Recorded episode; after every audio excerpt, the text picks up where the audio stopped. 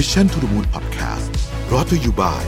Liberator เทรดหุ้นฟรีไม่มีค่าคอมตั้งแต่บาทแรก สัมผัสประสบการณ์ 0% Commission ได้แล้ววันนี้ เปิดบัญชีได้เลยทันที ดาวน์โหลดเลยที่ App Store และ Google Play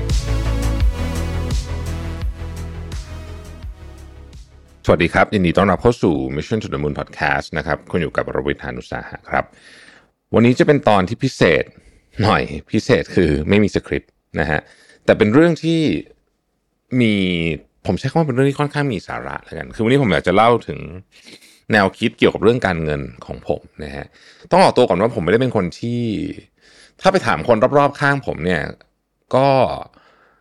ผมคงไม่ใช่คนที่คนส่วนใหญ่จะมาปรึกษาถึงเรื่องเงินเรื่องอะไรหรอก เพราะว่าผมก็ไม่ได้มีการศึกษาหรือเข้าใจเรื่องนี้มากมายอะไรขนาดนั้นนะครับเเพราะว่า โดยส่วนตัวนอกจากช่วงเวลาที่ทำงานอยู่ที่แบงก์แล้วเนี่ย ตัวเองก็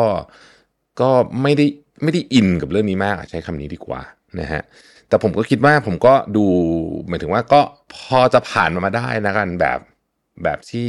มีประสบการณ์อยากจะแชร์นะครับ ซึ่งอันนี้เป็นเรื่องที่ค่อนข้างจะเพอร์ซันอลมากกับผม เพราะฉะนั้นเนี่ยถ้าจะไปใช้ก็ลองพิจารณาดูแล้วกันนะครับ ว่ามันจะ work ไม่ work ยังไง ข้อแรกเลยเนี่ยนะฮะ ตั้งแต่ผมได้ยินประโยคนี้จากโค้ชหนุ่มมาเมื่อนานมาก แล้วไม่รู้กี่ น่าจะเป็นไม่รู้ถึงสิบปีหรือเกินสิบปีอะไรหรือยังคือ โค้ชหนุ่มบอกว่าทุกอย่างต้องเก็บก่อนแล้วค่อยใช้เสมอ นอกจากคุณเป็นคนที่วินัยสูงจริง ๆ ซึ่งคนที่ทำแบบนั้นได้คือใช้ก่อนแล้วค่อยเก็บมีน้อยมากนะฮะนับตั้งแต่วันนั้นเป็นต้นมาเวลาผมได้เงินอะไรมาเนี่ย โดยเฉพาะเงินเดือนนะฮะจะเก็บก่อนเสมอนะครับ สิบห้าเปอร์เซ็นยี่สิบเปอร์เซ็นก็ว่ากันไปนะฮะแล้วก็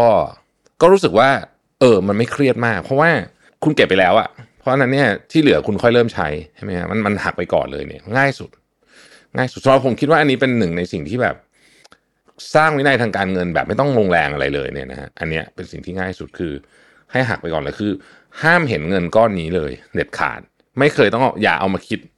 ไม่เคยเงินก้อนนี้ไม่เคยเข้ามาในบัญชีเราอย่างนี้ดีกว่า นะครับคือมันหักไปเลยไม่เคยเห็นกันนะเงินก้อนนี้นะครับ แล้วก็ไม่ต้องไปดูมันด้วยนะ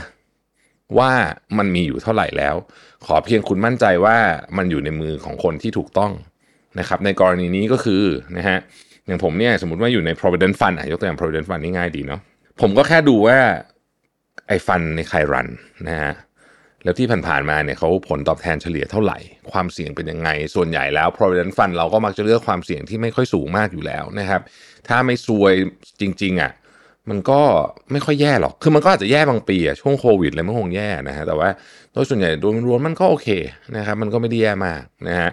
แต่บางคนจะรู้สึกแบบอยาก manage เงินตัวเองอะไรแบบนี้เนี่ย ก็เป็นที่มาของ ข้อที่ 2 และข้อที่ 3 ที่จะคุยต่อไปนะครับ แต่ข้อที่ 1 ก็จะบอกว่าตอนมีเงินก้อนหนึ่งผมว่าง่ายสุดคือหักไปก่อนเลยนะฮะไม่ต้องเห็น อันนี้รวมถึงเงินลักษณะเงินก้อนด้วยนะ เช่นโบนัสนะฮะโบนัสมาเนี่ยอ่าเนี่ยจ่ายโบนัสมานะครับ ก็หักไปก่อนแล้วค่อยเอามาใช้ หรือถ้ากรณีที่ตอนนั้นยังไม่มีอะไรต้องใช้นะฮะเอาไปทั้งก้อนเลย ไม่ต้องเห็นกันเลยเนี่ยจะดีที่สุดนะครับ เงินที่คุณไม่เห็นแล้วถูกเก็บไว้เนี่ยนะฮะเป็นเงินที่ คุณจะไม่นึกถึงจะนึกถึงสุดท้ายเสมอ แล้วเราก็จะไม่เอามันออกมาใช้เพราะเรารู้สึกว่าแบบมันถูกดีไซน์มาเป็นแบบนี้ตั้งแต่แรกในความรู้สึกของผมนะฮะแล้วมันก็จะเป็นเงินที่คุณเก็บได้จริงๆทุกเดือนทุกเดือนเนี่ยเก็บไปสิบห้ายี่สิบสามสิบอะไรก็ว่ากันไปนะครับ แล้วแต่กำลังเราจะไหวนะครับ ข้อที่สองนะครับ ดอกเบี้ยแพง ในที่นี้หมายว่า ถ้าจะกู้เงินอะไร ให้นึกยาวๆไว้ก่อน เพราะว่าดอกเบี้ยมันแพงจริงนะครับเอ่อถ้าไม่ไม่มีความจำเป็นจะต้องสร้างหนี้ไม่สร้างหนี้ ชีวิตจะดี เพราะฉะนั้นเนี่ยก่อนจะสร้างหนี้ใหม่ก็พิจารณาให้มันเยอะๆหน่อยนะครับ เพราะว่าไม่งั้นเนี่ยบางทีเนี่ยกฎเกณฑ์หรือข้อกำหนดในชีวิตของเราเนี่ยมันจะมาถูกหมุนกับไอ้เรื่องหนี้พวกนี้เนี่ยนะครับ ข้อที่3นะครับถ้าไม่มีเวลาดูอะไรเลยจริง ๆ คือไม่มีเวลาศึกษาเลยจริงๆ เพราะว่างานยุ่งเนี่ยไปซื้อพวกอะไรของ professional เขาดีกว่า พวกกองทุนรวมหรืออะไรก็แล้วแต่เราก็เลือกเจ้าที่มันน่าไว้ใจนะครับ ซึ่งก็มีเยอะแยะให้เลือกเนี่ยนะฮะเราก็เลือกธีมที่เราสนใจก็ได้เดี๋ยวนี้กองทุนเขาก็เลือกเป็นธีมในเทคโนโลยีเอ่ยสุขภาพเอ่ยอะไรก็ว่ากันไปนะครับข้อที่ 4 ถ้าอยากจะแบบใช้คำว่าวัดฝีมือตัวเองจากการลงทุนจริงๆนะครับอยากเล่นหุ้นรายตัวจริง ๆ อะไรแบบนี้เนี่ยแนะนำเปิดอีกพอร์ตหนึ่งแยกไว้ อย่าไปรวมกับพอร์ตที่เป็นพวกกองทุนอย่าไปรวมพอร์ตอะไรอย่างเงี้ยนะครับผมก็มีนะฮะที่เราเรียกว่าเป็นหุ้นตัวตัวที่เราซื้อเราเรา เราก็อยากบางทีเราก็อยากลองวิชาเหมือนกันนะสมมุติเราชอบหุ้นตัวนี้เป็นพิเศษอะไรแบบนี้นะฮะก็อยากรู้ว่าเฮ้ยมันจะ work ไม่ work เนี่ยก็ก็ก็ทำได้ก็เปิดแยกไปอีกพอร์ตหนึ่งนะครับ ข้อที่ 5 รูปแบบการสะสมความมั่งคั่งอันหนึ่งที่หลายคนไม่ค่อยได้นึกถึงคือการตั้งบริษัทเพราะว่าอย่างนี้ฮะคือคือบริษัทเนี่ยมันจะมีส่วนของผู้ถือหุ้นใช่ไหมแล้วในนั้นนั่นก็คือความมั่งคั่งของเรานี่แหละนะครับ แล้วก็เงินในบริษัทเขาสามารถเอาไปลงทุนได้นะ สิ่งที่ดีงามของบริษัทก็คือว่าเวลาคุณมีค่าใช้จ่ายบางอย่างที่กรมสรรพากรอนุญาตให้คุณหักได้เนี่ยนะครับ คุณสามารถเอามาหักเป็นค่าใช้จ่ายของบริษัทได้ แล้วมันดีกว่ายังไง เพราะคนที่เริ่มมีรายได้เยอะนะครับแบรกเก็ตภาษีเงินได้บุคคลธรรมดาของประเทศไทยผมขอใช้อีกครั้งหนึ่งแต่ว่ามันสูงของบริษัทแน่นอนนะครับเพราะของบริษัทเนี่ยภาษีรายได้เงินได้นิติบุคคลเอาแบบไม่ต้อง SME ด้วยนะ ตอนนี้ก็คือ 20%ถูกไหมฮะ แล้วอันเนี้ยเขาไม่ค่อยขึ้นหรอกเพราะว่ามันเสี่ยงต่อการย้ายฐานการนู่นการนี่เป็นต้นเนี่ยนะครับแบรกเก็ตภาษีเนี่ยนะครับคนที่รายได้ 7 5 0 0 0 0ถึง1ล้านบาทต่อปีเนี่ยนะฮะซึ่งถ้าเกิดหารเฉลี่ยออกมาแล้วเนี่ยนะก็คือตกอยู่ประมาณสักนี่คือเอาลดหย่อนหักทิ้งเพราะนั้นถ้าเมืองไทยมันลดหย่อนไม่เยอะนะฮะหนึ่งล้านบาทต่อปีนะฮะหนึ่งล้านบาทต่อปีเนี่ยหาร 12นะฮะก็คือตกเดือนละ 80,000 กว่าบาทนิดๆแต่ถ้าเกิดคุณนับโบนัสก็ไปด้วยเดือนละก็ไม่ถึง 80,000 คนที่อยู่ในเรนจ์เนี้ยนี่เยอะมาก ถ้ารายได้คุณเกินก้อนนี้ปุ๊บเนี่ยการตั้งบริษัทเริ่มน่าสนใจแล้ว เพราะ1-2ล้านบาทต่อปีเนี่ยคือภาษี 25%นะฮะ2ล้านบาทถึง5ล้านบาทต่อปีเนี่ยภาษี 30%ไอ้พวกที่หนักจริงๆอะคนที่คือเกินคนที่เกิน 5 ล้านบาทต่อปีแล้วมันมีเยอะนะครับคนที่ได้รายได้พวกนี้โดยเฉพาะเวลาเรามีรายได้หลายๆทาง 35%เทียบกับอัตราภาษีเงินได้ของบริษัทคือ 20%อันนี้ยังไม่พูดถึงเวลาปันผลแล้วทำ tax credit ได้อีกนะซึ่งวันหลังวันหลังเดี๋ยววันหลังจะเล่าให้ฟังแต่ว่าเนี่ยเราจะสังเกตว่า ในบางจุดหนึ่งถ้าเกิดว่าเรามีรายได้หลายทางนะครับ การตั้งบริษัทขึ้นมาเพื่อจัดการเรื่องพวกนี้ เป็นเรื่องที่ดีในเชิงของภาษีนะครับ อันนี้ไม่ได้ทำอะไรผิดกฎหมายใดๆทั้งสิ้นถูกต้องตรงไปตรงมาสุดๆนะฮะมันคือกฎหมายนะฮะเขาเขียนไว้อย่างนี้นะฮะผมไม่ได้พูดถึงการไป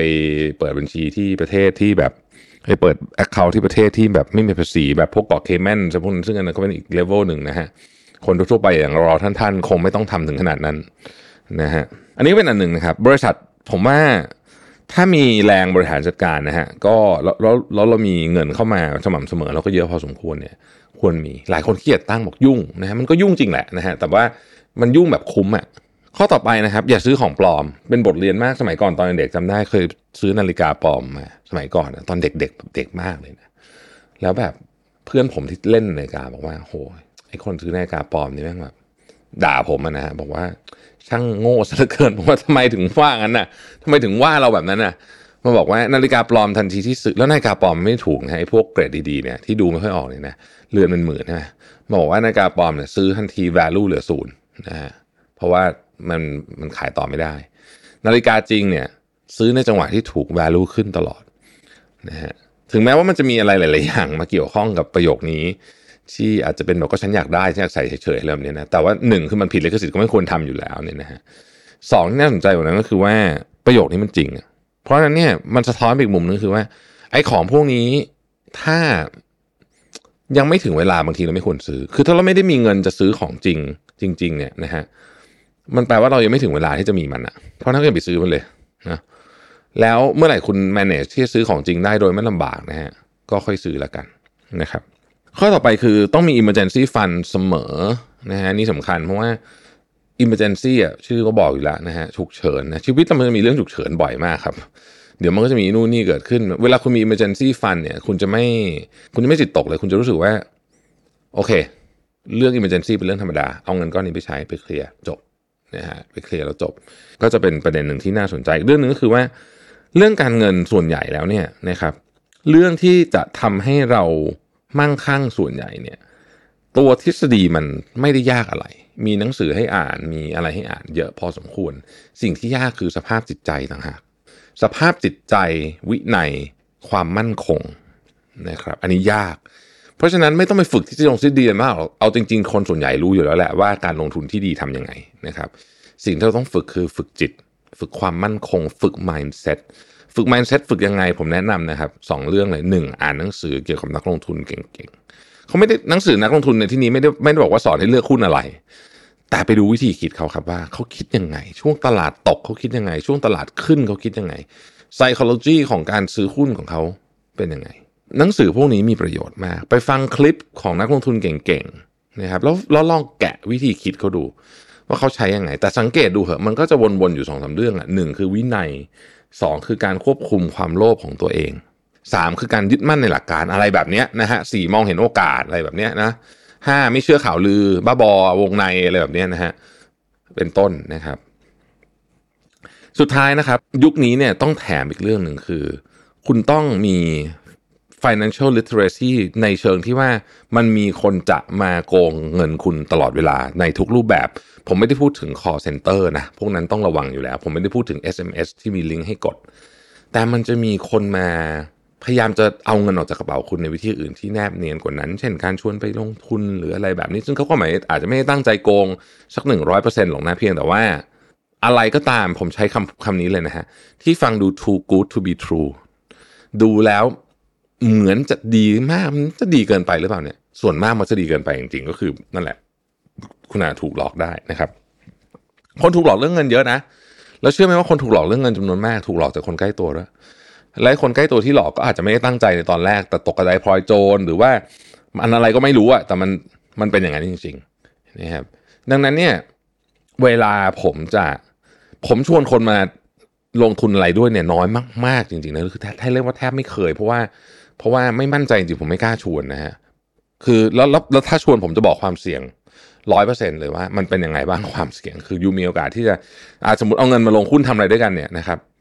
เฮ้ยวันหนึ่งเงินคุณอาจจะหายหมดเลยก็ได้นะมันมีความเป็นไปได้ก็ถ้าเกิดธุรกิจมันไปไม่ได้นี่ผมยกตัวอย่างนะฮะยังไม่ได้เคยชวนใครแต่ว่าพูดให้ฟังเฉยๆว่า มันต้องพูดแบบนี้เลย ถ้ามีคนชวนคุณแล้วบอกว่าเฮ้ย ธุรกิจนี้มันดียังไงก็ไม่มีทางเจ๊งหรอกเนี่ยนะฮะธุรกิจที่ยังไงก็ไม่มีทางเจ๊งหรอกเนี่ย คนที่จะพูดประโยคนี้ได้ในธุรกิจมันต้องโคตรดีจริง ๆเลยนะฮะคือมันต้องดีแบบ มันมีน้อยอะผมใช้คำนี้แล้วกัน มันมีน้อยเพราะทุกไอความเสี่ยงเรื่องความเจ๊งเนี่ยมันมีตลอดนะฮะคนที่ทำธุรกิจก็จะเข้าใจดี เพราะฉะนั้นถ้าบอกว่าไม่มีโอกาสเจ๊งเลยโอ้บริษัทนี้ยังไงก็ไม่เจ๊งเนี่ยนะครับก็ต้องถามว่าบริษัทอะไรอ่ามันก็มีบางบริษัทที่อาจจะไม่เจ๊งจริงก็ได้ แต่ว่ามันน้อยมากนะครับเพราะฉะนั้นต้องระวังเงินเราหามาต้องพยายามรักษาไว้นะครับ ข้อสุดท้ายต้องสอนลูกถ้ามีลูกมีหลานนะครับ ต้องสอนลูกหลานใช้เงินตั้งแต่เด็ก สอนให้หาเงินด้วย สอนให้เก็บเงินด้วย สอนให้ลงทุนด้วยทำยังไงครับ ไม่ยากเลยทำเป็นเวอร์ชันมินิของที่คุณทำนะฮะคือคุณทำยังไงกับตัวคุณเองอะคุณก็ถ่ายทอดเรื่องนั้นเน่ะเป็นเวอร์ชันมินิแต่รีบรีบสอนนะสักสิบกว่าขวบพวกนี้ก็ควรจะต้องเริ่มทำกันละนะฮะแล้วเขาก็จะได้มีภูมิคุ้มกันหรือภูมิต้านทานทางการเงินที่ดีนั่นเอง ขอบคุณที่ติดตาม Mission to the Moon นะครับ สวัสดีครับ Mission to the Moon Podcast Presented by Liberator เทรดหุ้นฟรีไม่มีค่าคอมตั้งแต่บาทแรก สัมผัสประสบการณ์ 0% Commission ได้แล้ววันนี้ เปิดบัญชีได้เลยทันที ดาวน์โหลดเลยที่ App Store และ Google Play